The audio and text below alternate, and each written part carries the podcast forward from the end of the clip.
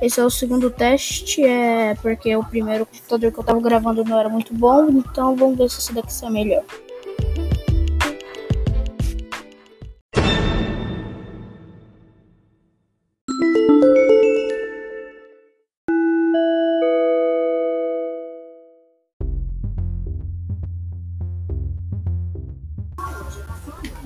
depois dessa abertura emocionante.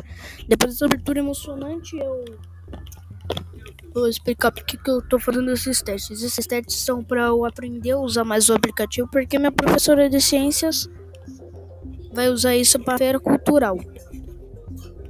Então, temos que aprender a usar isso, porque quem sabe a gente usa isso, né, para fazer nosso podcast.